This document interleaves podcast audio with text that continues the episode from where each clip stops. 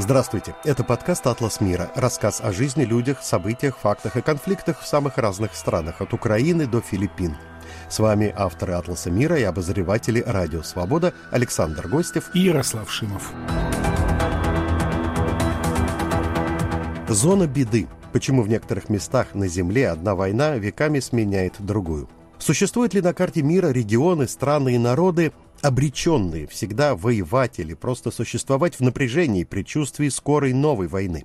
Чем и как объяснить, что земли и места, где никогда не бывает спокойно, откуда всегда приходят новости о вооруженных конфликтах, революциях, бунтах и восстаниях, о массовой резне или о страшных преступлениях, чаще всего одни и те же.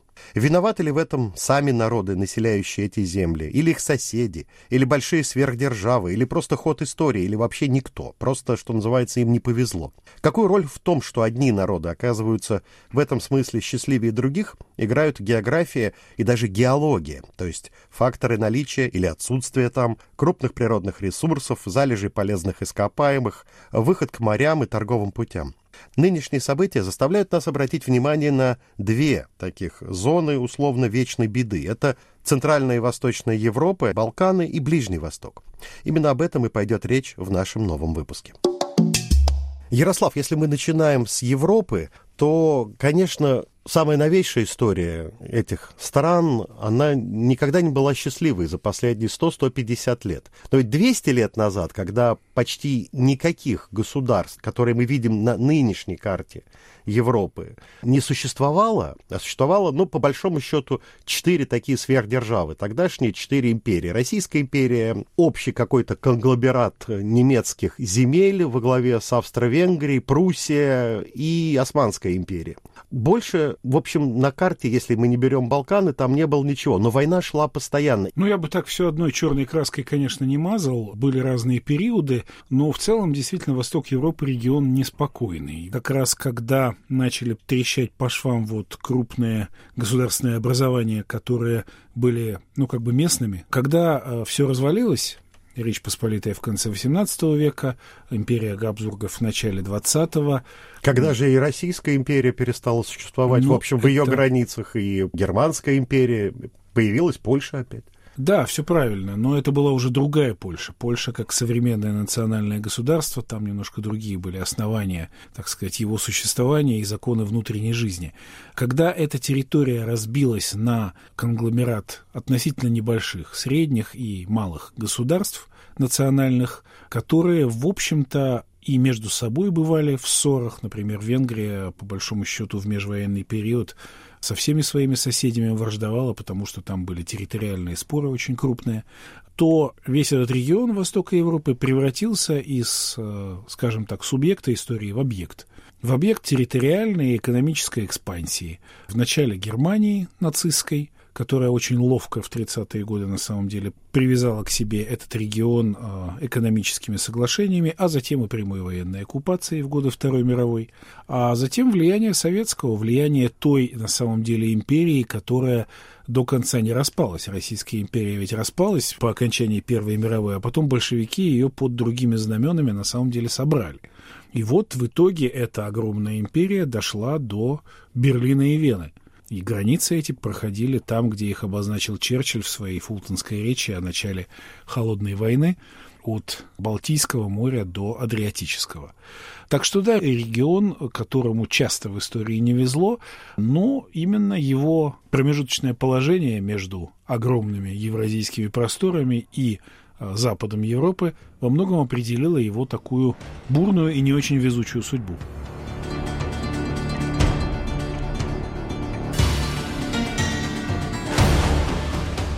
Ну, то есть в данном случае в первую очередь судьбу определило наличие крупных хищных соседей, при том, что сами государства Центральной и Восточной Европы и Балканские государства, ну, оказались мелкими, слабыми, там затянулось формирование наций. Границы, которые появились уже в 20 веке, абсолютно не соответствовали, да и не могли соответствовать местам реального исторического расселения тех или иных народов, которые в большинстве случаев, ну, скажем так, как минимум недоверчиво и неприязненно друг к другу относились. А провести эти границы никак было невозможно, потому что одна деревня сменяла другую, как клетки на шахматной доске. Границы между двумя государствами, вот в понимании таком простом, вот слева одна страна, справа другая. Это вот такая условность, если мы берем расселение этносов. Это называется через полосицы, и эту проблему, если считать это проблемой, потому что проблема стала только после возникновения современных наций, эту проблему пришлось решать после Второй мировой войны очень жестоким способом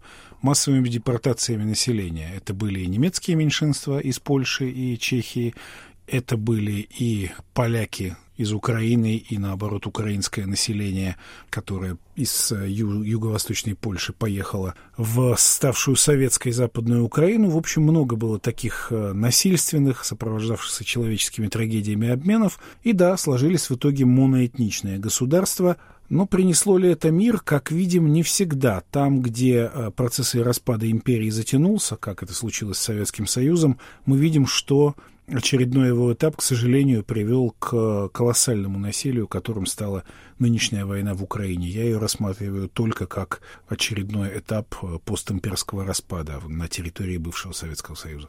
А если бы исторически вокруг того региона, о котором мы сейчас говорим, ну, не было Москвы, Берлина, Вены, Стамбула, шла бы их история по-другому? Или так бы они продолжали воевать между собой, просто не оглядываясь по сторонам на крупных хищников? Да все равно бы кто-нибудь нашелся. Возможно, просто ситуация решалась бы в междусобойчиках которые не были бы столь кровавыми и не качался бы этот маятник из стороны в сторону, как он качался, допустим, в 20 веке, когда фронты в начале Первой, а потом Второй мировой через этот регион прошли несколько раз в одну сторону, а потом в другую.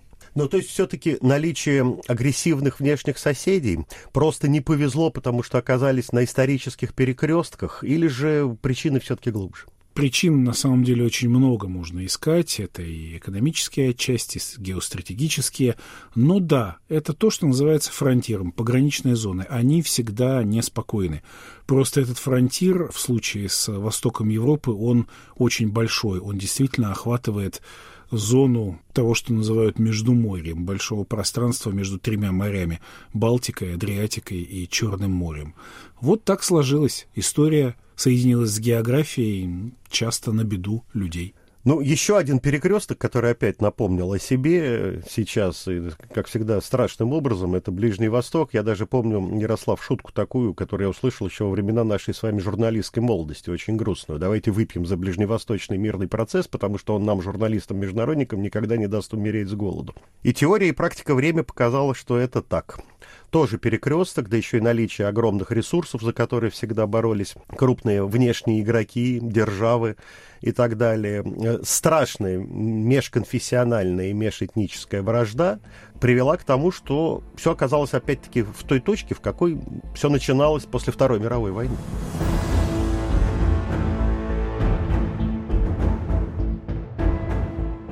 И в этой ситуации мы видим, что распадаются какие-то традиционные крупные структуры. Этот регион, он же принадлежал Османской империи на протяжении ну, с 16 века до начала 20-го.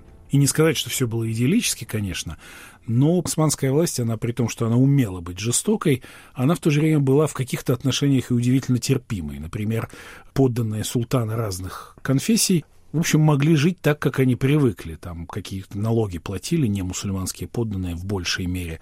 Плюс еще там работали социальные лифты. Не мусульманин вполне себе мог сделать выдающуюся карьеру в Османской империи, насколько я помню. Безусловно, но не столько не мусульманин, сколько человек, так сказать, происходивший, допустим, из христианского меньшинства, потом принявший ислам и ставший великие визири были из э, самого разного этнического происхождения. То есть Атаманская империя не была идеальной, идеальной, но она была как бы такой равноудаленной, что ли, от разных своих племен, этносов и народов, которые ей подчинялись.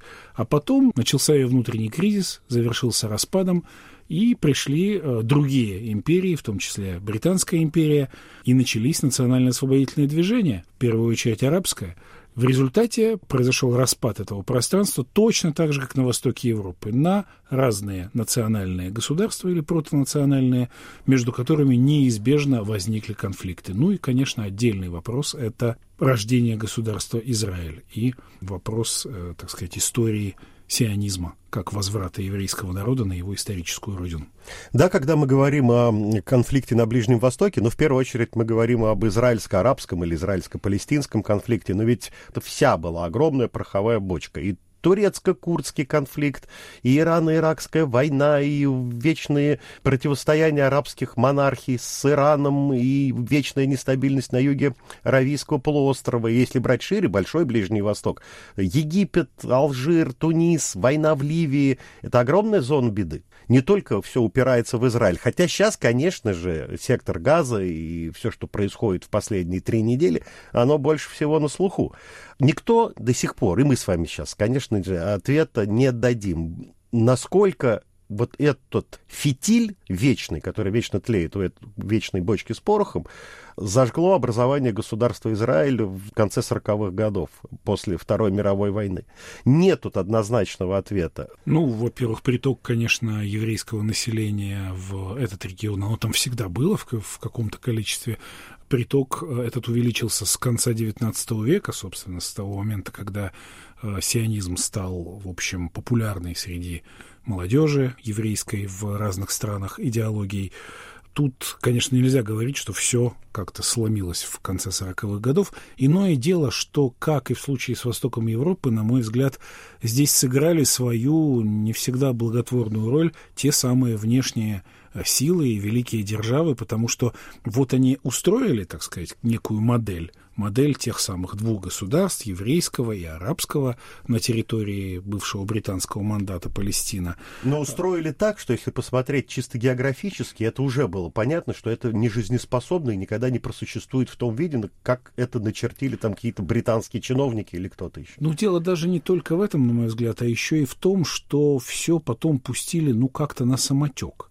Понятно, что напряжение между евреями и арабами было на тот момент уже очень высокое, но приняв решение, эти великие державы как бы не проконтролировали и не способствовали его рациональному и конструктивному воплощению в жизнь. Более того, началась холодная война, и э, хотя с созданием государства Израиль были согласны все страны, так сказать, э, все члены того же Совета Безопасности ООН, потом каждая из них, каждая из великих держав сделала ставку на одну сторону. Как известно, Советский Союз поддерживал арабские страны, Соединенные Штаты стали главным союзником государства Израиль. В результате этот конфликт, эта пороховая бочка, она стала частью глобального конфликта, который известен под названием «Холодная война». И так это тянулось десятилетиями событиями. Но главное, что никто не собирался решать, собственно, проблемы евреев, арабов, курдов, алавитов, хуситов, не знаю кого еще. Решали собственные задачи. А все остальное было лишь такой производный, и всегда получался какой-то третий вариант, и, в общем, еще хуже, чем задумывался. Вы слушаете, напоминаю, наш с Ярославом Шибовым подкаст «Атлас мира». Скоро мы к вам вернемся. Привет, меня зовут Катя Филиппович, и я представляю вам подкаст о главных событиях на Северном Кавказе за неделю. В подкасте «Кавказ Реалии» мы расскажем, чем живет и как меняется самый многонациональный регион России. Незаконные преследования, пытки и похищения, споры вокруг религии и истории. Я, будучи мусульманином, автоматически перекрестился. Слушайте нас каждую пятницу на всех аудиоплатформах.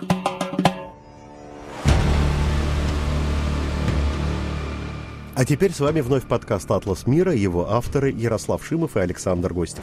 И мы продолжаем разговор о зонах вечной беды, о том, почему на карте мира есть регионы, страны, народы, наверное, обреченные очень долго, если не всегда, воевать, или просто существовать в напряжении и предчувствии некой скорой новой войны или беды.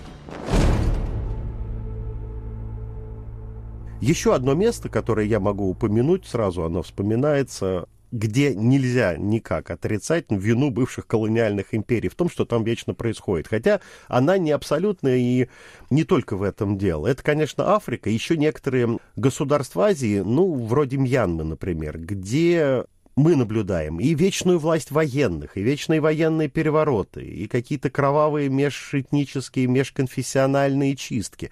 Много из-за чего там сейчас происходит все это, но, на мой взгляд, еще очень важная есть такая теория.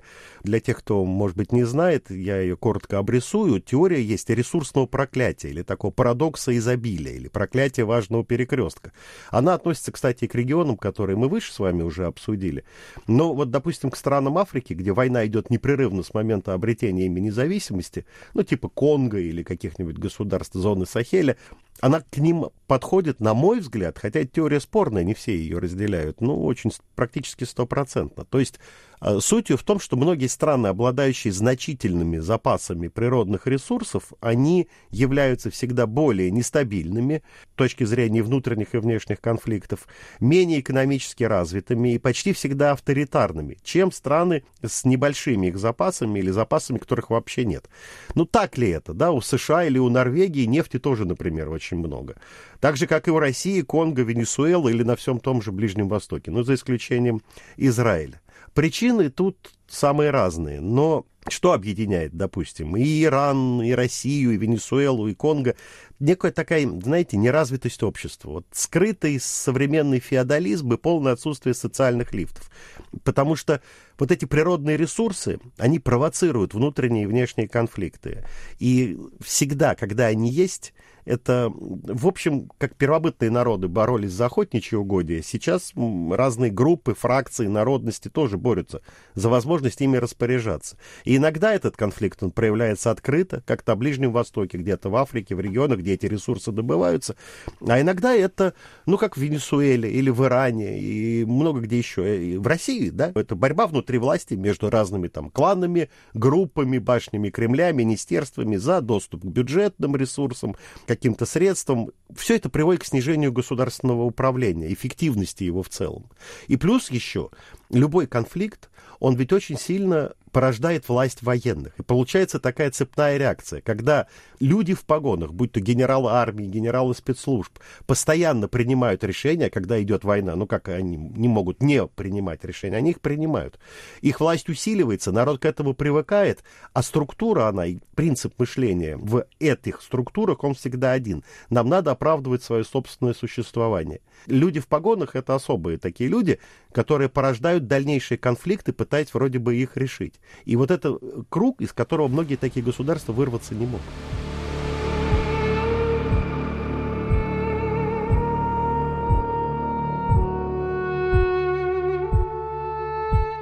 Да, на эту тему есть даже популярная теория двух американских экономистов, Аджимаглу и Робинсона, которые говорят, что вот в государствах того типа, которые вы описали, там институты не могут вырваться из вот этого порочного круга, они их называют изымающими, так бы я перевел на русский, extractive институты, которые вот основаны на природной ренте, на ее изымании и на том, что формируются элиты, которые, в том числе и военные, основанные на, так сказать, милитаристском каком-то этосе, которые просто становятся кастой, которая из поколения в поколение передает власть друг другу, и, в общем, выхода из этого нет. Социальные лифты не работают. Таких примеров очень много.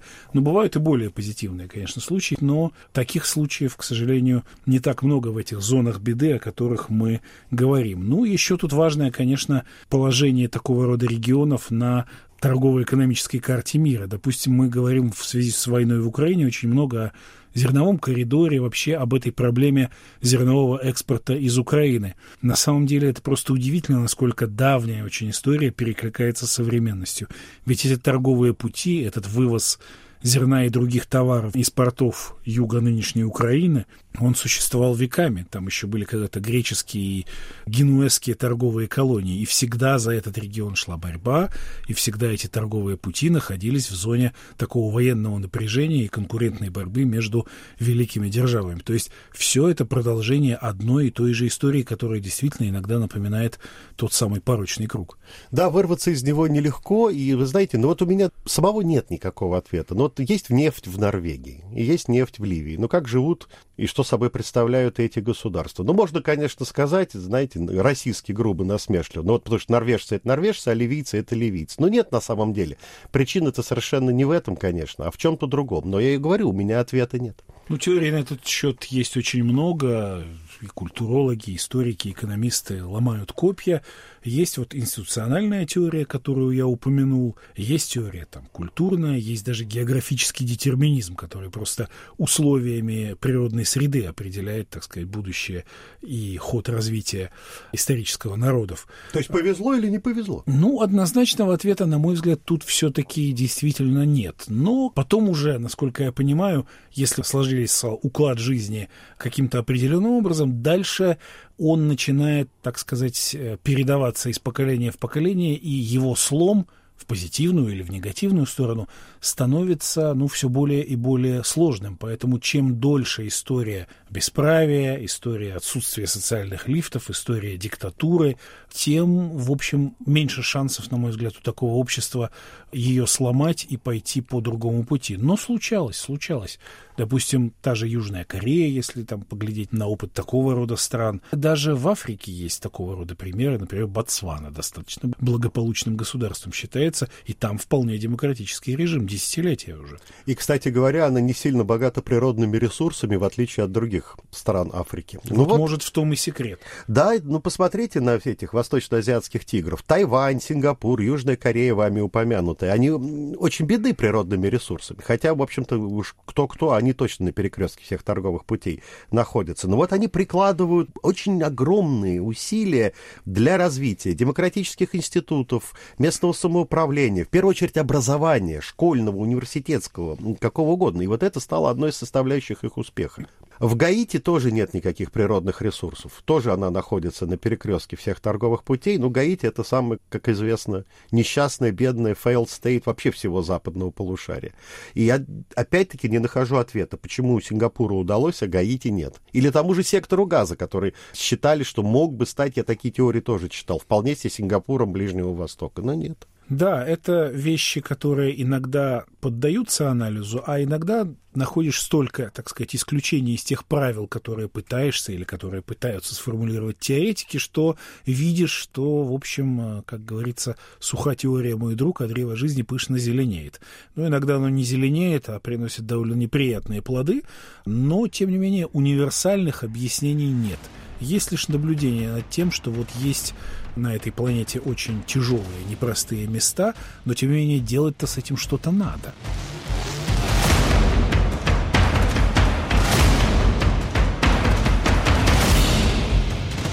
В любом случае, при любых эпохах существовали хорошие или плохие, мы сейчас не это обсуждаем, некие ясно сформулированные и соблюдаемые более-менее на каком-то историческом отрезке правила игры, как на уровне отдельных стран, так и на международном. То есть даже в холодную войну они были, хоть и несправедливые, плохие, но все-таки стороны чаще играли по правилам, чем не по правилам.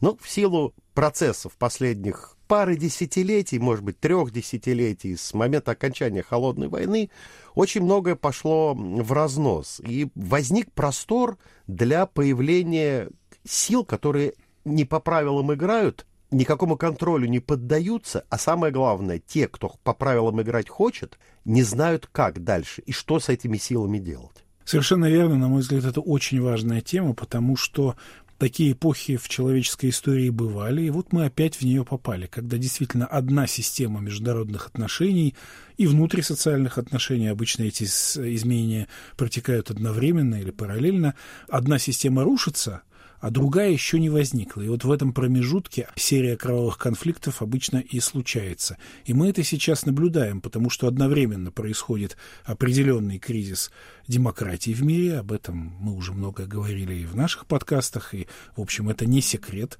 что демократия стала менее влиятельной в глобальном масштабе и более уязвимой изнутри. Я бы еще сказал, ее покинул инстинкт самосохранения, она стала слепой Можно и так сформулировать. Но в любом случае сейчас для демократии не самые благополучные времена. Одновременно произошло усиление авторитарных режимов. Посмотрите, какой подъем пережил Китай, подъем своего глобального влияния. Россия встрепенулась в том смысле, что она не э, начала решать свои серьезные проблемы посткоммунистические, а решила восстанавливать свое влияние, так сказать, на бывшем постсоветском пространстве. Иран, Турция, все эти авторитарные режимы сейчас на подъеме или делают вид, что они находятся на подъеме и активно играют своей мускулатурой.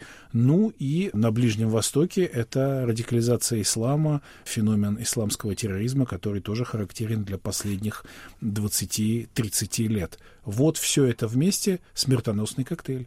Да, но что делать сейчас? Некий новый раздел мира, если бы он был бы возможен, скажем так, на зону беды и зону относительного благополучия, на сферы влияния демократии и диктатур, ну, в холодную войну так было, известно, чем закончилось. Ну вот в том-то и дело, поскольку такие разделы на сферы влияния, они могут длиться определенное время, но потом все равно заканчиваются конфликтом и столкновением сторон, конечно, приходит в голову банальная мысль о том, что нужно выдумать какие-то правила международной игры, которые будут более-менее выгодны всем – но для этого нужны принципы равенства, взаимного уважения, каких-то таких вещей, о которых даже неудобно говорить, настолько они пафосно звучат. Но на самом-то деле они в большей степени присущи как раз демократическому миру. То есть эти правила для того, чтобы быть более долговечными, они должны скорее быть выработаны на условиях демократии, а не диктатур. А в этом уже проблема, потому что диктатуры этому будут естественно сопротивляться. Но мы начали разговор с двух, что называется, hard place, то есть Восточная Европа, ну, естественно, война в Украине, и новая война на Ближнем Востоке. Что делать там? Украину принять в НАТО и в ЕС, плюс как-то гипотетически добиваться появления ну, хотя бы более умеренного режима в России. То, что приходит в голову в первом случае. Во втором случае мне в голову ничего не приходит, потому что я уже про ближневосточный процесс пошутил оба случая, они настолько тяжелые. Мы сейчас, если вот называть вещи своими именами, имеем два конфликта, очень с долговременной историей в, в обоих случаях и в настоящее время находящихся в состоянии, ну, близком к патовому при всей их остроте. Таким образом, получается, что бег все равно будет на длинную дистанцию. Нужна политическая воля, нужны люди, которые готовы не только вести за собой, но и видеть немножко, так сказать, на несколько ходов вперед – которые готовы жертвовать в каком-то смысле собственными интересами, а не думать только о об укреплении своей власти или о том, как они выступят на ближайших выборах, там, где выборы есть. Этого всего не хватает, поэтому, к сожалению, я думаю, что эти зоны беды таковыми еще будут оставаться определенное время. Хотелось бы, чтобы не очень долгое, но слишком коротким оно явно тоже не будет. Итак, это был наш «Атлас мира». Этот подкаст всегда можно найти, скачать и послушать на самых разных платформах. Разумеется, на нашем сайте свобода.орг, в аккаунтах «Радио Свобода» в разных социальных сетях. Звукорежиссер этого «Атласа мира» Юлия Голубева. А мы, Александр Гостев и Ярослав Шибов, с вами прощаемся на некоторое время. Всего вам доброго, не болейте и мира нам всем. До свидания. Студия подкастов «Радио Свобода».